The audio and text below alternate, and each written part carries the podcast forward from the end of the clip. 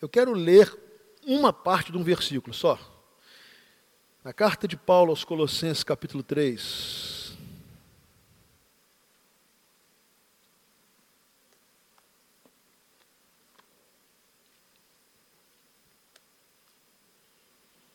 Versículo 15. Mas eu quero ler só a última frase do versículo 15.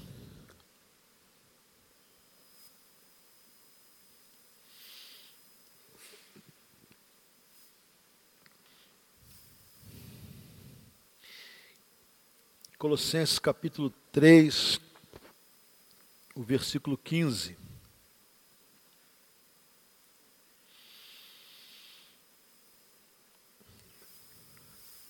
A última frase diz assim: E sejam agradecidos.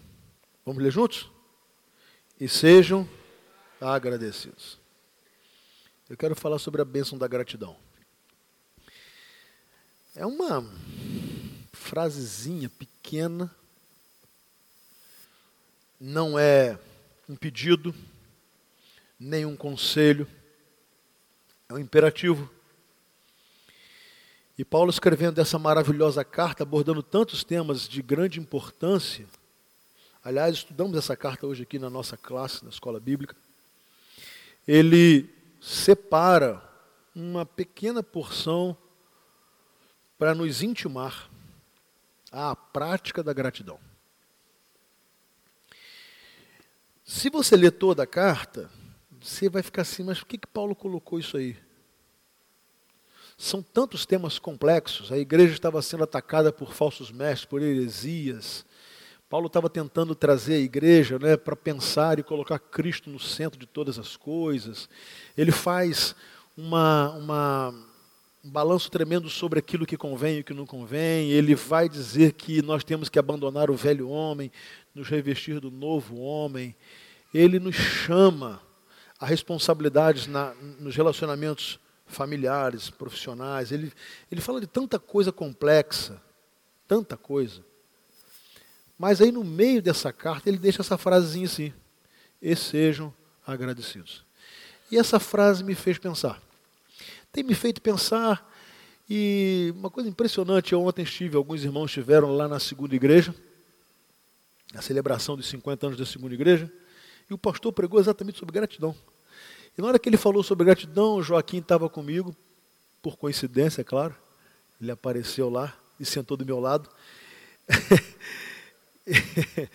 e eu falei, Joaquim, olha aqui, o que eu vou pregar amanhã? Eu fiquei ouvindo uma ótima exposição da palavra, e, e pensando assim, realmente tem se falado muito pouco na igreja, nas igrejas, sobre gratidão. Nós abordamos muitos temas. E, na verdade, nós sabemos pedir. Nós temos uma, uma rapidez muito lógica até para identificarmos aquilo que nós precisamos ou queremos e pedimos. Pedimos a Deus por todas as áreas da nossa vida. Nós pedimos por nossa saúde, porque nós precisamos dela. Nós pedimos por um trabalho, porque é do fruto do trabalho que nós comemos nosso pão. Nós pedimos que Deus nos abençoe na, na, nas provas que temos que fazer, nos vestibulares exames que precisamos prestar, porque o resultado disso influenciará em toda a nossa vida. Nós pedimos por nossa economia, porque nós precisamos do dinheiro e precisamos de saúde financeira. A saúde financeira ah, nos ajuda a, a, a que conduzamos a nossa vida de uma maneira mais tranquila. Nós pedimos por paz, porque a violência nos assusta, tem ceifado muitas vidas e, e, se aproxima cada vez mais do interior, né? então as nossas cidades também já experimentam ações de violência que nos assustam, então nós pedimos a Deus que Ele nos dê paz à cidade, que Ele nos proteja. Nós, aqueles que não se casaram pedem a Deus um, um rapaz, uma jovem, ou pelo menos devem fazer isso. Os que estão casados pedem pelo casamento, para que o casamento seja bom, seja é, seja sólido, seja abençoado. Nós, pais, sempre pedimos pelos e para os nossos filhos. Então, todo pai que está aqui, mãe, sabe que nós é, nunca nas nossas orações nos esquecemos deles. Né? Oramos por eles, intercedemos. Se, aqueles que já têm netos fazem isso pelos netos. E nós estamos sempre pedindo que Deus dê alguma coisa a eles, ou proteção. E a gente ora. E tudo isso é legítimo, não há, não há nenhum erro bíblico nisso, porque a Bíblia nos autoriza a pedir. O problema é que nós nos esquecemos de agradecer. A, a arte da gratidão, a bênção da gratidão, a prática da gratidão, é olhar para o que temos, o que conseguimos, a realidade que enfrentamos e dizer muito obrigado. Porque sempre, essa é uma tendência minha, não estou falando para vocês, estou falando para mim também. A, a, nossa tendência enquanto crentes é sempre lembrarmos do que está faltando, do que não temos.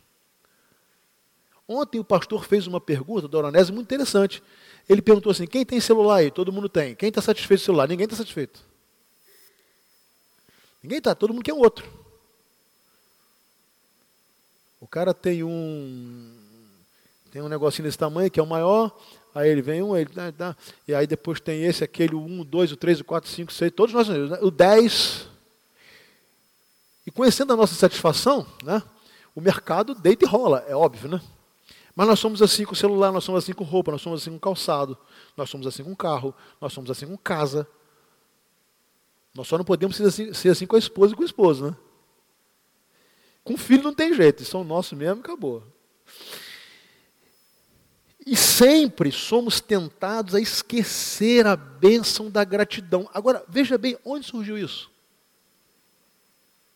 Surgiu no Éden.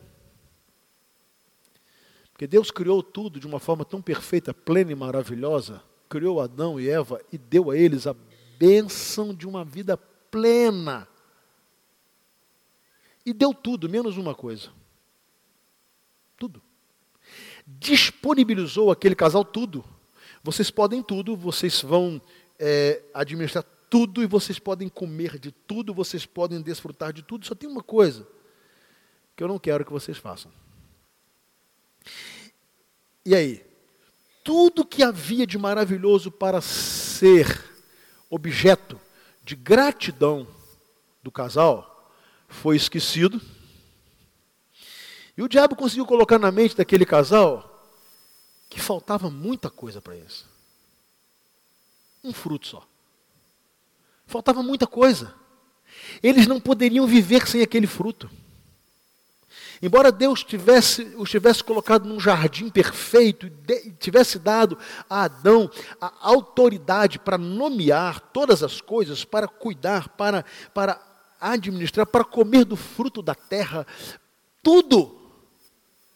O diabo conseguiu colocar na mente de Eva e do seu esposo que o que faltava era muito maior do que eles tinham. Que o que faltava ia fazer uma falta tão absurda que tudo que eles tinham recebido de Deus era pouco. E eles não teriam motivo para agradecer.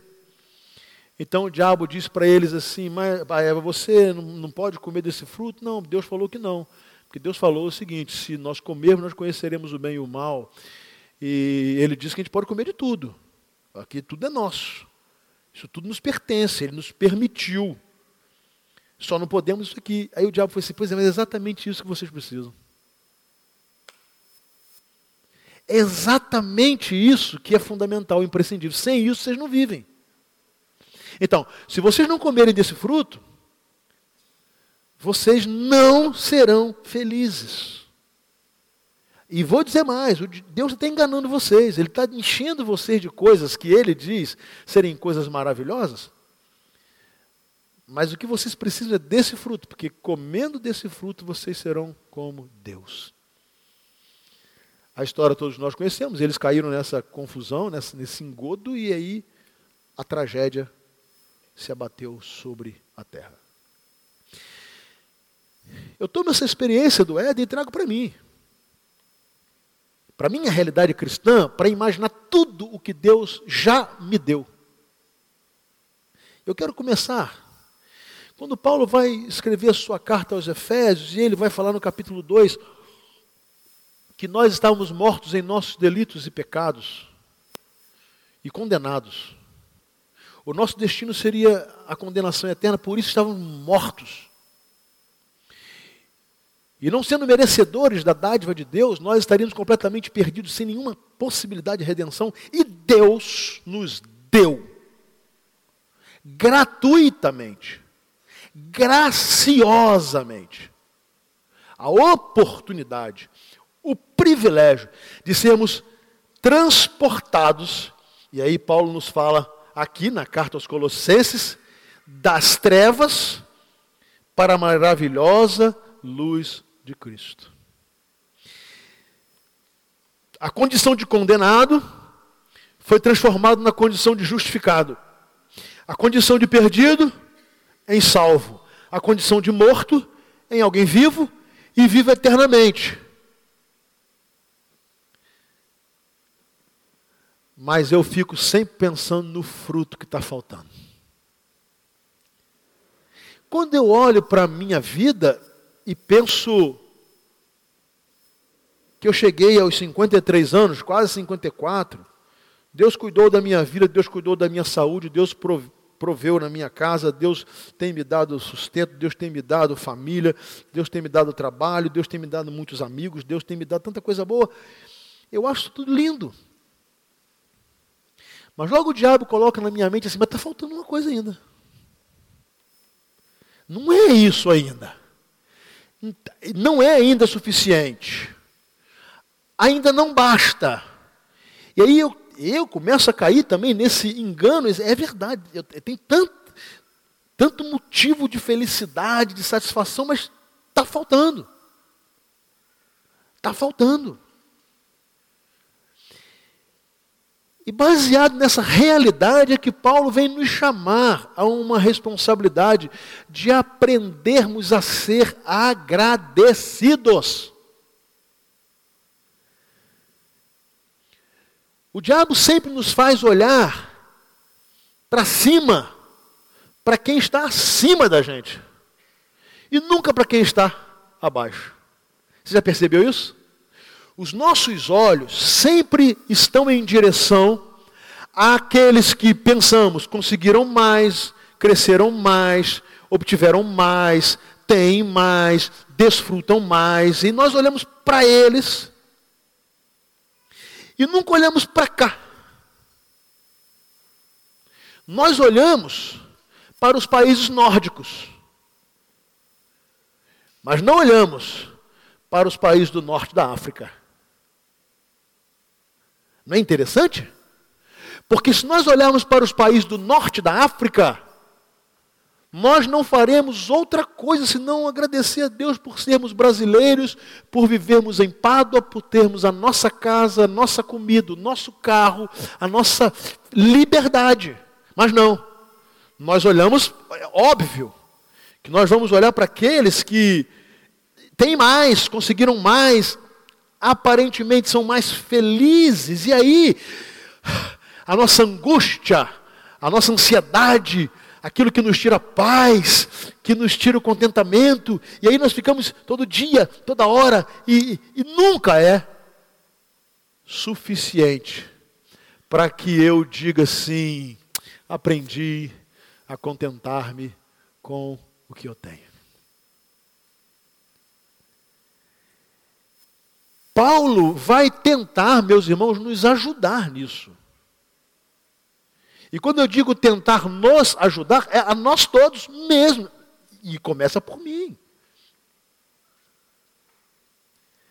A, a fazer-nos entender que nós temos todas ou todos os motivos para viver uma vida de gratidão a Deus, de dizer: Deus, muito obrigado, Pai, muito obrigado, Jesus, o Senhor é maravilhoso, a tua graça nos basta, o Senhor nos enche de bênçãos, nós somos abençoados, nós somos felizes, nós somos pessoas é, extremamente bem-sucedidas, Deus tem nos abençoado todo dia, toda hora.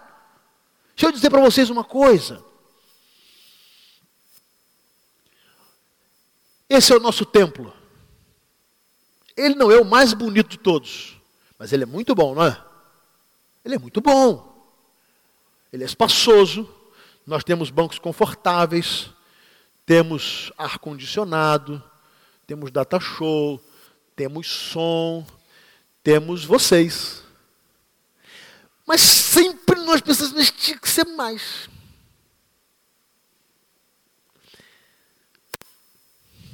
Meus irmãos, nós estamos nos preparando, eu, Danilo, pastor Marcão, para ir numa igreja dentro de um buraco, no deserto do Saara. Você tem que descer por corda. E cultuar a Deus lá dentro do buraco. Na Mauritânia, norte da África.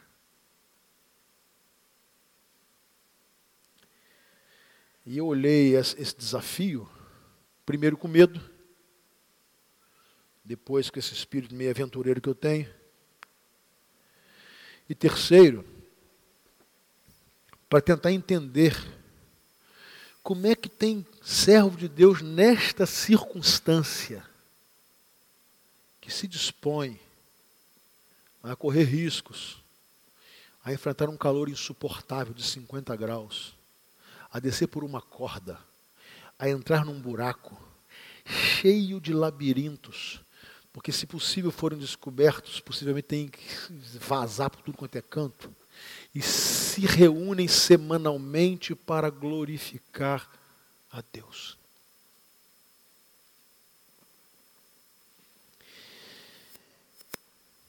Fico pensando o que move o coração de pessoas assim, que não consegue comover, mover o nosso coração.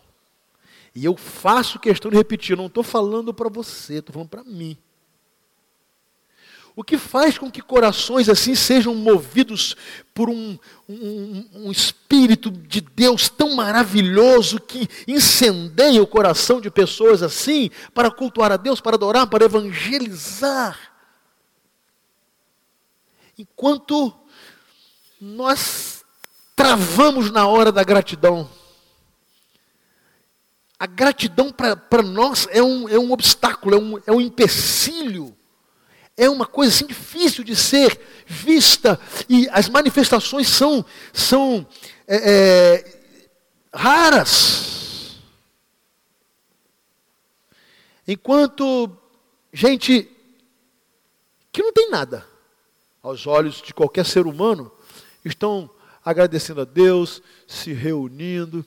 Agora mesmo foi, foi solto da prisão depois de 13 anos um pastor na China, ele está cego ele está puxando de uma perna de tanto apanhar. E ele sai da prisão dizendo que Deus lhe deu a bênção de ficar preso por 13 anos e ganhar várias pessoas para Jesus.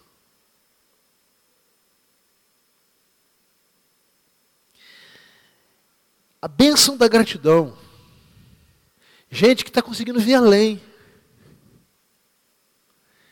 que os olhos não estão naquilo que o mundo tem e o que pode oferecer, dessa é, ilusória expectativa de que nós conseguiremos ter tudo aqui. E não conseguiremos.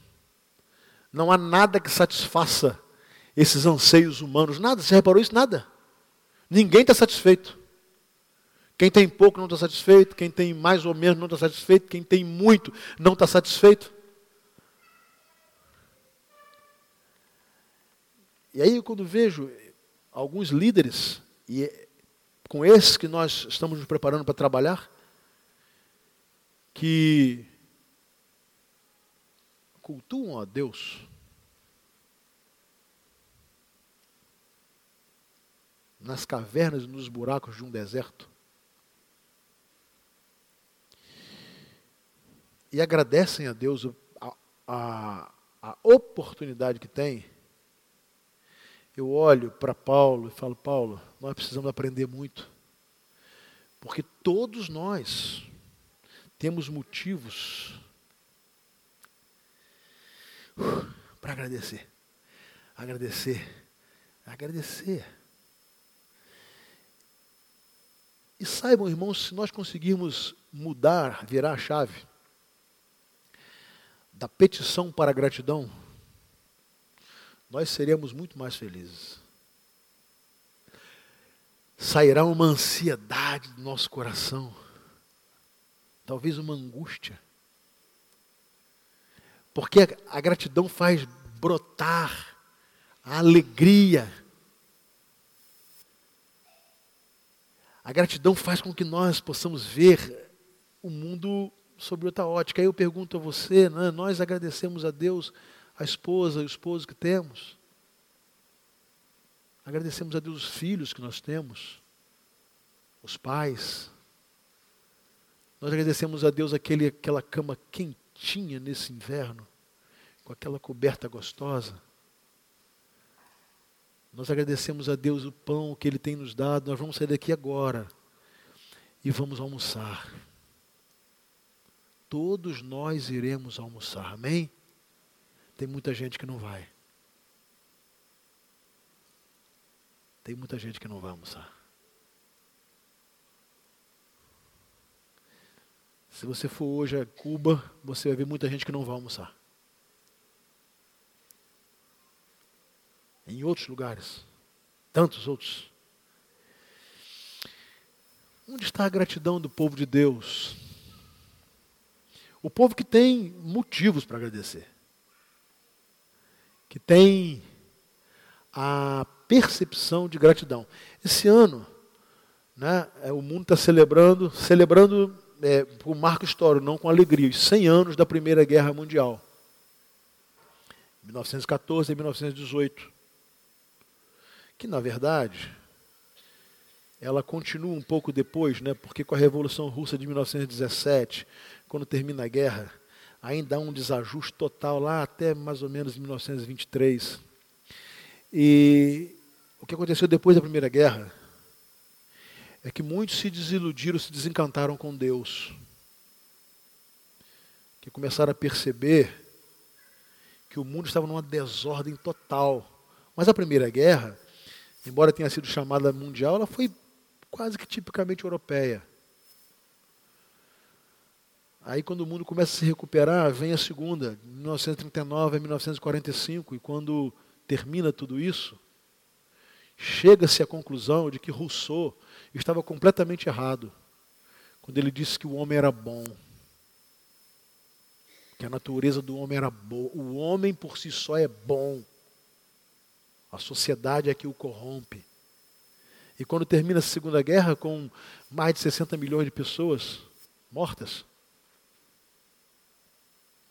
chega-se muito a uma conclusão de que Deus não existe. Ou se existe, ele não é bom. Ou se é bom, ele não é poderoso. O homem esqueceu de lembrar que tudo isso aconteceu, não foi porque Deus não existe, não foi porque Deus não é bom, e não foi porque Deus não é poderoso, foi porque o homem é ingrato. Foi porque quis o que era dos outros, ampliar poder, tomar territórios, roubar economia, vender armas, escravizar povos por causa da ingratidão. De uma certa forma, tentou-se uma nova ideia de mundo. Então, mundo sem Deus. Mata-se Deus, como se isso fosse possível. E agora o mundo sem Deus vai. Agora vai. Que tolice. Que matou-se mais.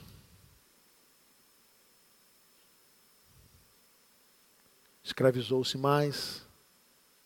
Por quê? Porque o problema não há, não está no fato de se crer na existência de Deus ou não. Deus existe independente dos incrédulos. O problema está na ingratidão, na nossa eterna insatisfação. Nunca estamos satisfeitos. É claro que, sob o ponto de vista humano, os psicólogos, psicanalistas, psiquiatras vão explicar muito melhor do que isso do que eu. Não tenho nenhuma pretensão de fazer isso. Eu estou falando sobre o aspecto espiritual. Lá no Éden, o homem recebeu tudo em abundância.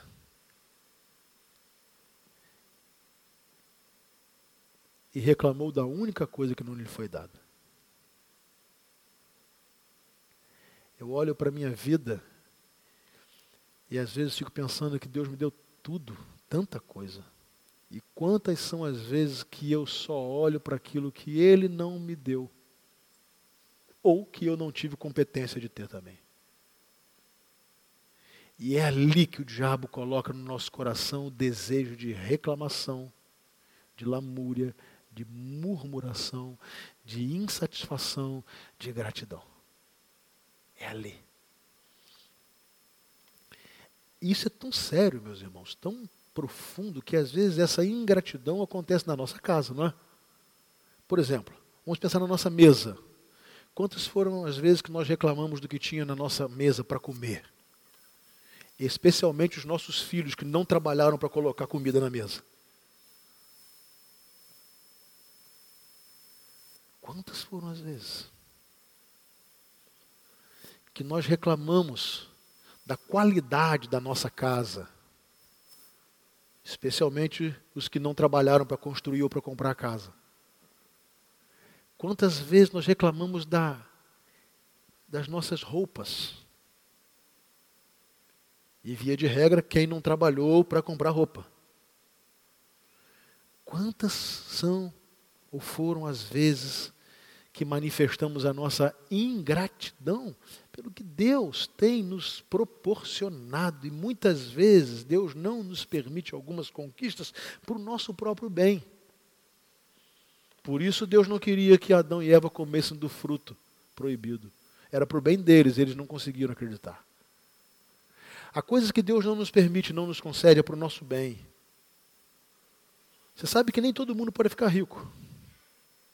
Porque muitos nem ficam ricos, começaram a ganhar um pouquinho mais e se esquecem de Deus. Já abandonam a fidelidade. Já não são mais gratos. Acham-se autossuficientes. Aí Deus não dá, porque se der. Eu quero terminar dizendo que Paulo, ao escrever essa, essa, esse finalzinho do versículo, está dentro de um contexto. E olha que contexto maravilhoso do versículo 15: que a paz de Cristo seja o juiz em seu coração, visto que vocês foram chamados para viver em paz, como membros de um só corpo, e sejam agradecidos. Agora, olha o resultado disso: habite ricamente em vocês a palavra de Cristo, ensinem e aconselhem-se uns aos outros com toda a sabedoria e cantem salmos, hinos e cânticos espirituais com gratidão a Deus em seu coração.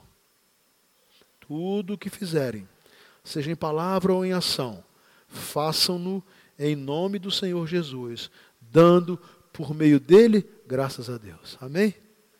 Olha o texto todo revestido de gratidão. A paz de Cristo seja o juiz do seu coração. Paz.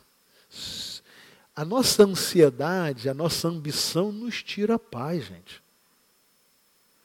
Às vezes nós temos tanta falta de paz desnecessária, só por causa de angústia, angústia, angústia, angústia, angústia, e, e precisa mais, e tem que ter mais, e tal. E senão não tem paz. A paz, a paz é de Cristo. Depois ele diz: nós devemos estudar a palavra, ensinar a palavra e cantar os hinos espirituais, os cânticos, com gratidão a Deus. agradecendo. E depois ele diz que nós devemos fazer tudo por meio dele e para dar graças a Deus. Eu quero concluir com o desafio de tentarmos um exercício de gratidão. E isso começa por cada um. Isso não é coletivo, tá, gente? Pode ser que na sua casa só você comece a exercitar a gratidão. Isso não é coletivo. Gratidão é algo muito pessoal. Ou eu sou grato, ou não. Ou eu agradeço, ou não. E começar a, antes de reclamar daquilo que não se tem, agradecer por aquilo que se tem. Antes de lamuriar por aquilo que está faltando, olhar para a abundância que Deus nos tem dado. Aí eu posso dizer a vocês, a paz de Cristo vai acalentar e acalmar o nosso coração. Amém? Isso é promessa. Paz de Cristo acalmará o nosso coração. A esses líderes da Mauritânia, a eles foi perguntado: o que, que eles estão precisando mais? Agora você imagina um bando de gente no norte da África, um calor infernal de dia, um frio absurdo à noite, no deserto do Saara. Quantas opções eles teriam para pedir?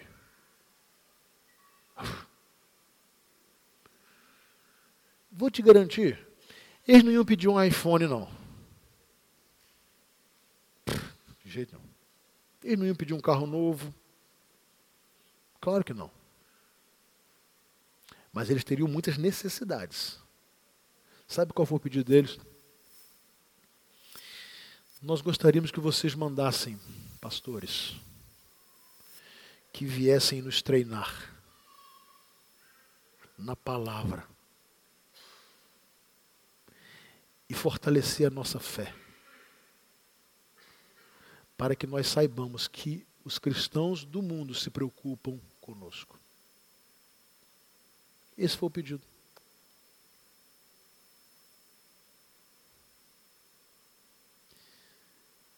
Aí um missionário nos desafiou isso.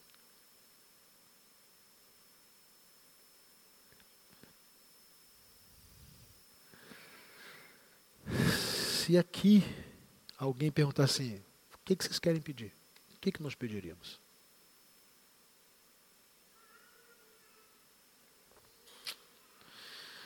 Eu quase que garanto